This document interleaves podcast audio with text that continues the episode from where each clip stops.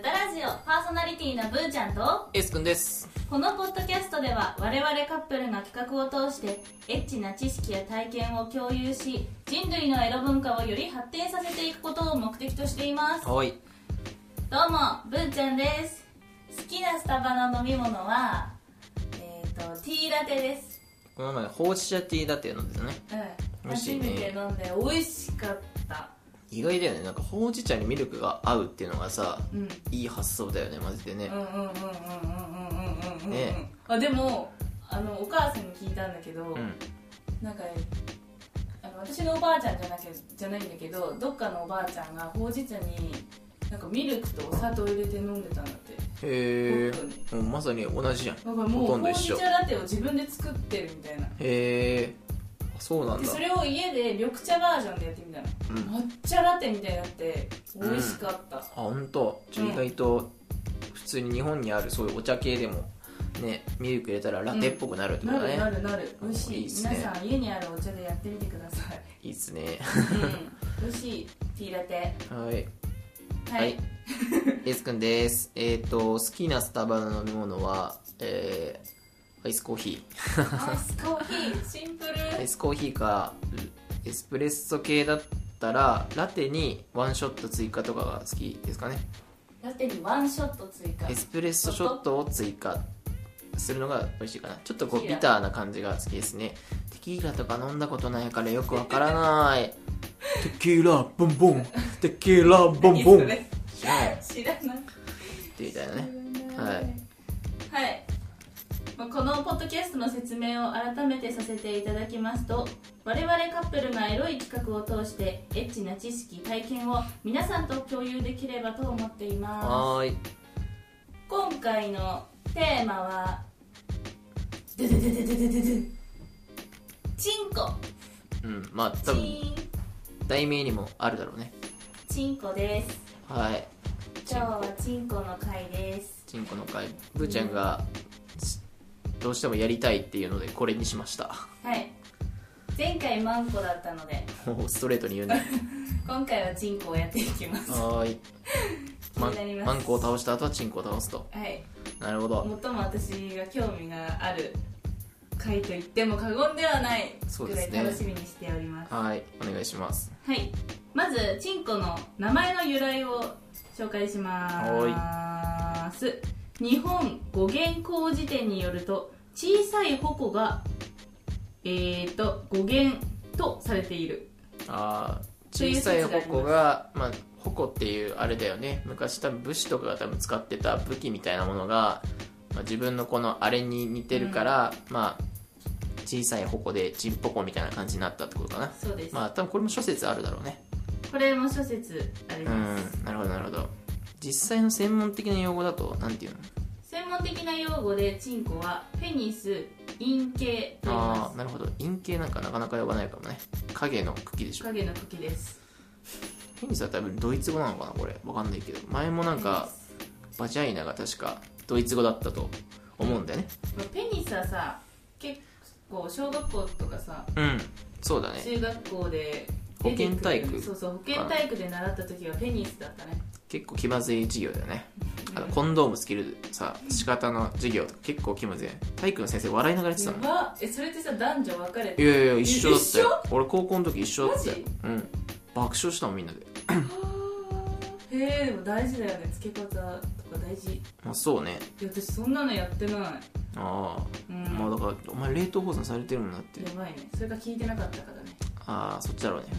まあ、専門用語この2つがあるんだけどうんその他の呼び方として、うんおちんこおちんちん ちんちんちんぽちんぽこぽこちんがありますもう一回これ言ってぽこち んぽこちんって呼 ぶまあ言う言わないけどおなんかおじちゃんとかよねポコチンポコポコチンみたいなチンポコとか言ってるような気がする S 君どれ使いますよくふよくっていうか普段言わんよねこんなのえーちんちんぐらいか なチンチンチンチン言うかな友達とねあの酔っ払って楽しくなった時「おちんちん」って言ってるけど ね「おちんちんだ」っつって「おちんちん」っつって言ってるかもしれないえそれ今の年でも言うのあんまり言わないけどねあんまり記憶がないけさどっきあの調べ物をしてる時に「ちんちんアンケート」ってさ、うんウェブで調べてたよねそうだねちんちんアンケートで調べてちんちんアンケート女で調べてたけどまあ、チンチンが一番使うかもね、そうだねうん、まあちんことかも多いかもねうんうんあんあんまり私こんな言うと新鮮味がなくなるからそうだねあんまり言わないようにしようはーいはい名前の由来はこんな感じはい続いてほいみんなとお勉強したいと思いま基す礎知識ですねはいペニスの構造よーいしを僕の方からペニスの構造は、まあ、大きい大きく分けると海綿体と尿道気筒包皮、まあ、4つの組織で構成されていてうん僕の方からは、えっと海綿体と気筒の方を、えっと紹介というか説明させていただければなと思ってます難えしーい単語です、まあ、先ほどちょっと専門用語で言うと陰茎なんて言葉もあったんですけど、まあ、あのよく茎みたいな感じでまあ植物の茎みたいな形で捉えると分かりやすくなるかなと思います、まあ、組織みたいな理科的な感じであそうなんだそういうさ組織があるんだぐらいに思ったら一番いいかもしれないね、うんピカだねうんまあ、1個目海綿体うんこれ多分男性意外とねちんちん大きくしたいなとかそういうことを考えるときに結構検索すると多分海綿体ってことも結構出てくるんだよね、うんとうん、で初海めて聞綿いた体はもしかしたら男性って聞いてる方はあの聞いたことがあるかもしれないうんうんうんでどこかっていうとまあちんちんをこう平たく置いてそこにポンって切って断面にし断面図を見た時 に黒い断面図見た時に一応上部3箇所あって3箇所あるんだけどそのうち、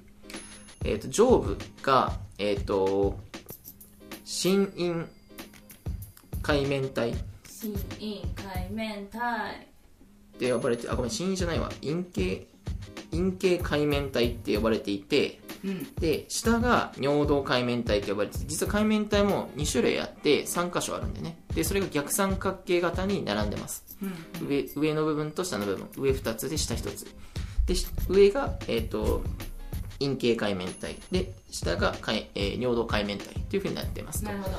で、まあ、これが要はあのスポンジのような構造をしていて、まあ、通常はプニプニしてますでまあ勃起すると硬くなるっていうようなイメージですね、うんで陰茎がまあ大体もうイメージでは、まあ、女性で聞いてる方どこやねんって話になるかもしれないけど、まあ、大体もうきゅちんちんの9割方がまあ海綿体だと思ってもらえればうん分かりやすいかなと思いますで一応じゃあどういう形でその海綿体が大きくなるかっていうと、まあ、広がるかっていうと、うんえっと、まあ、心因系静脈っていうのがですね、あの、チンチンの上の方にあって、そこから、あの、チンチン性的興奮を覚えると、まあ、な内部ね、内部にあるんだけど、あの、そこから血がな、そこから血が流れるので、そこからこう、上からこう誘っ、まあ、こうやってよくオナニーするときもこうやって、なんていうのかな、包んだ状態でやると思うんだけど、うんまあ上ってねそうそうそうそうすると血流が良くなってそこから心因系心因系静脈からこう血が流れて、まあ、そこでスポンジがこうファーって広がっていくっていうような感じかな、うん、それで大きくなるそういうことだねううんんっていうっていうのがまあ一応海綿体っていう、まあ、海綿体はまあまとめると海綿体はまあ普段はプニプニしたスポンジのような存在だけど、まあ、性的興奮を覚えるときに、えっとまあ、血が流れて大きくなる硬くなるっていうようなイメージかなうんうんわかりやすいでもう一個が、えっと、一応その尿道海綿体っていうのがあって下の部分にあるんだけどうん俗に言えば筋の部分とかその辺にあるもの、うん下の部分だね尿道があるんだけど尿道を守ってるような存在で尿道の中にあるのかな一応うんで、まあ、一応その尿道を守っている、まあ、スポンジのような存在これは、うん、と勃起した時も硬くならない硬くなるのはあくまでその心陰海綿陰茎海綿体か上の部分の2つだけが硬くなるっていうような形ですね、へえで実はこの尿道海綿体っていうのが気筒を形成してる部分になるんでねこれ俺知らなかったんだけど、超形成うん、要はこの下の部分の海綿体がこの気筒をこうあこうなってるってイメージかなあうんーみんなわかるかなわかんないねむずいねそうだね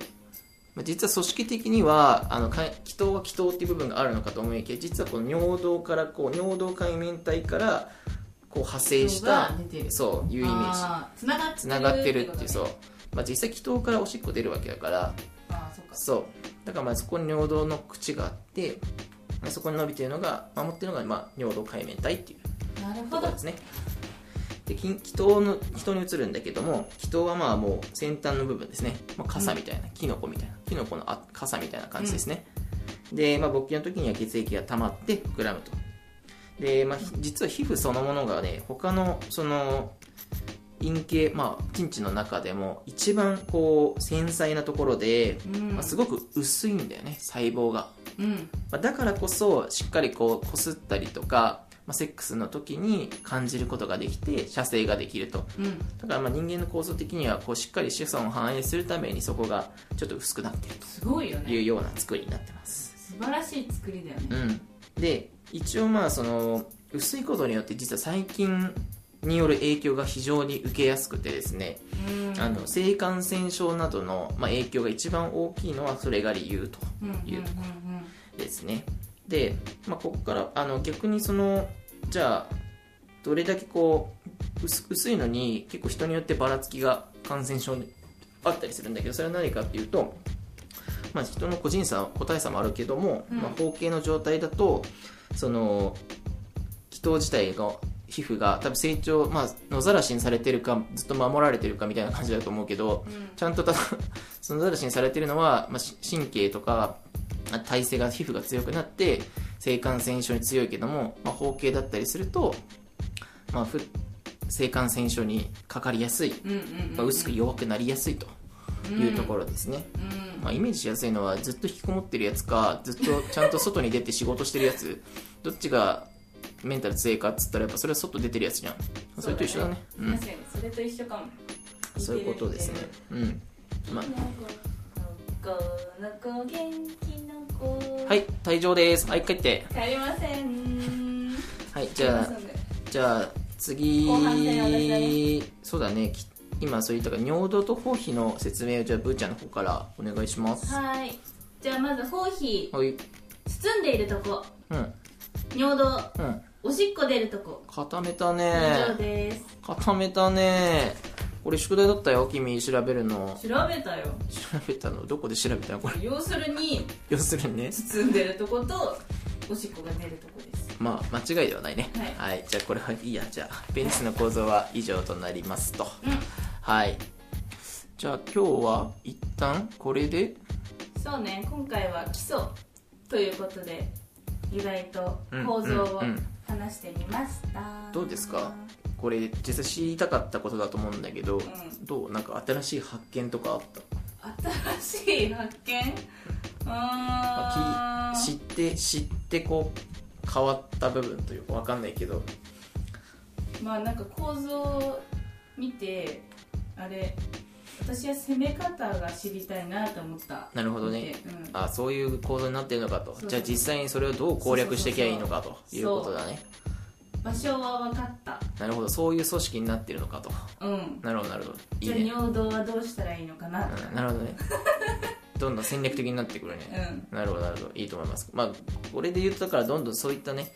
まあ、いつかはそういう戦略的な話というか、まあ、どこせやったら気持ちいいのかみたいなね女の子必見だねうん、